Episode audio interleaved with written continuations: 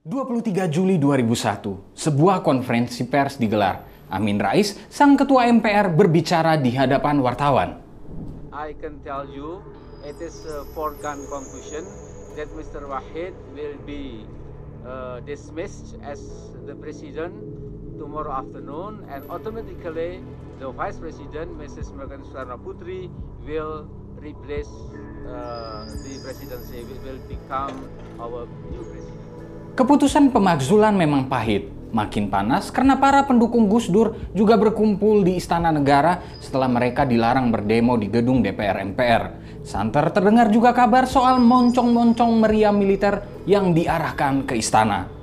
Ramai pendukung jelang makin malam, Gus Dur akhirnya menampakkan diri keluar istana mengenakan kaos dan celana pendek didampingi salah satunya oleh putrinya sendiri Zanuba Arifah Kafso Wahid atau Yeni Wahid.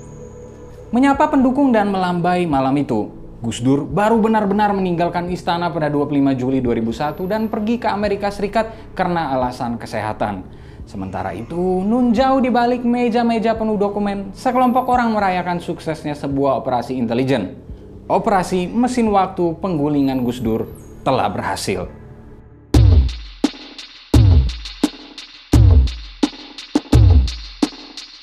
Well, argumentasi bahwa ada operasi intelijen di balik kejatuhan Gus Dur sebetulnya bukan ucapan tanpa dasar. Dalam bukunya Perjalanan Intelijen Santri, mantan Wakil Kepala BIN Asad Said Ali menjelaskan operasi penjatuhan tersebut. Seperti kita ketahui, Abdurrahman Wahid atau Gus Dur adalah pemikir dan pemimpin yang melampaui zamannya. Ia memang memiliki tempat tersendiri di tengah masyarakat. Ia begitu unik sekaligus misterius. Berbagai spekulasi dan analisis bertebaran soal penjatuhan Gus Dur. Ada yang menyebut nama Amin Rais, bertolak dari posisinya sebagai ketua MPR saat itu. Ada pula yang menyebut operasi Megawati Soekarno Putri agar menjadi presiden. Analisis ini misalnya diungkapkan oleh mantan juru bicara Gus Dur, Adi Masardi. Nah, Asad Said Ali mengetengahkan narasi soal operasi intelijen di balik jatuhnya Gus Dur. Buat yang belum tahu, Asad Said Ali adalah sosok sipil pertama yang menjadi pimpinan di BIN. Jadi, kisah berikut ini dikutip dari buku Perjalanan Intelijen Santri tersebut ya. Disebutkan bahwa pada Desember 2000 bersama dengan Kepala BIN Ari J. Kumaat, Asad melaporkan terdapat indikasi penjatuhan presiden melalui proses politik di legislatif yang diberi kata sandi mesin waktu. Operasi ini disebut meliputi tiga isu. Pertama, pembentukan opini di media melalui berbagai kasus, misalnya Bulog Gate dan Brunei Gate. Kedua, menggerakkan aksi massa untuk memanaskan opini. Ini juga sebagai persiapan mobilisasi massa besar-besaran. Ketiga, membentuk circle-circle kekuatan lintas fraksi di parlemen. Bin sebenarnya telah mengetahui terdapat tujuh toko di baliknya, namun tidak disampaikan karena dikhawatirkan akan bocor. Menurut Asad, awalnya Gus Dur tidak menanggapi serius informasi tersebut karena menilainya masih dalam koridor demokrasi. Namun Gus Dur kemudian tetap bertanya perihal kekuatan kelompok itu. Dijelaskan bahwa untuk menjatuhkan Gus Dur itu bisa berhasil jika mendapat dukungan politik minimal dari Megawati dan Amin Rais, serta jika ada pelanggaran hukum. Mendengar analisis tersebut, Gus Dur menyebut ia tidak perlu khawatir karena Megawati dan Amin dinilai tidak akan menyusahkannya. Namun sebagai pencegahan, Asad kemudian menemui Amin. Dalam pertemuan itu baru diketahui ternyata Amin kesulitan berkomunikasi dengan Gus Dur sejak bulan kelima Gus Dur menjabat. Hal yang sama juga terjadi pada Ketua Umum PKB Matori Abdul Jalil. Dari sana kemudian disadari bahwa operasi mesin waktu tampaknya sudah berjalan lama. Sejak bulan kelima, komunikasi Gus Dur diputus dengan pihak-pihak penting. Dalam pemaparannya, Asad juga dengan tegas membantah Amin sebagai dalang kejatuhan Gus Dur. Malah sebaliknya, Amin begitu mendukung kepemimpinan Gus Dur. Entah bagaimana, operasi ini juga telah masuk ke dalam ruang-ruang istana. Pasalnya tidak hanya kolega politik, kolega dekat dan keluarga Gus Dur juga mengalami hal yang sama. Ini misalnya ditarik dari keluhan seorang keluarga Gus Dur karena fax yang dikirimnya setiap jam 2 malam tidak pernah sampai ke meja presiden. Selain itu, pertemuan rahasia Gus Dur dengan Amin di Darwin entah bagaimana dapat bocor ke berbagai media. Kondisi psikologis politik dan internal istana begitu emosional saat itu. Keluarga dekat Gus Dur bahkan sampai mendukung usulan dekrit presiden yang kemudian hari menjadi presiden sidang istimewa MPR.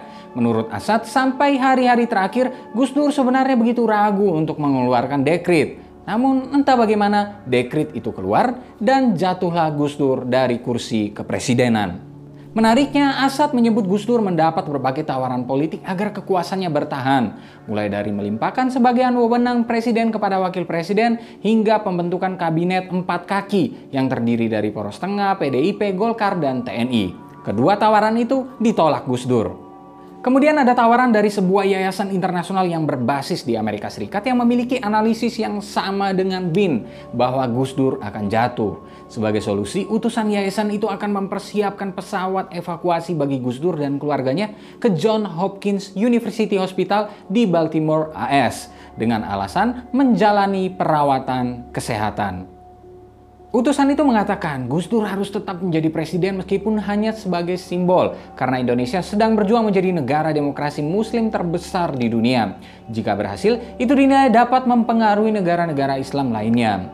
Namun sekali lagi Gus Dur juga menolak tawaran tersebut sekalipun beberapa sumber menyebutkan bahwa pada tanggal 25 Juli 2001 Gus Dur pada akhirnya bertolak ke AS.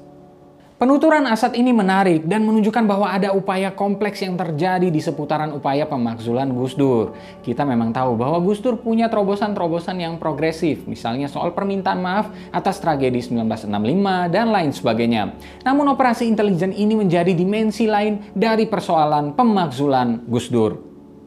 Terkait sikap anti kompromi memang menjadi salah satu titik balik yang menarik dari Gus Dur. Pasalnya, konteks kemampuan menciptakan konsensus sering dianggap sebagai skill utama dari seorang pemimpin. Mungkin itulah yang membedakan era Gus Dur dengan era saat ini, di mana pemimpin selalu berusaha untuk menciptakan konsensus demi stabilitas politik. Tapi kalau alasan bahwa komunikasinya memang sengaja diputus seperti dalam kasus Amin Rais, maka bisa saja kompleksitas isunya jadi jauh lebih rumit dari yang dibayangkan. Mungkin ini juga ya yang membedakan Gus Dur dari pemimpin-pemimpin pada umumnya. Kalau berkaca dari pemikiran Machiavelli, kehebatan seorang penguasa bukan terletak pada kecerdasan, kebaikan, atau kengeriannya, melainkan kemampuannya dalam mengkonsolidasikan kekuasaan, meredam potensi perlawanan, dan menjaga dukungan masyarakat. Dalam konteks intelijen, meminjam elaborasi mantan kepala BIN AM Hendro Priyono dalam bukunya yang berjudul Filsafat Intelijen Negara Republik Indonesia, informasi intelijen itu seperti gergaji.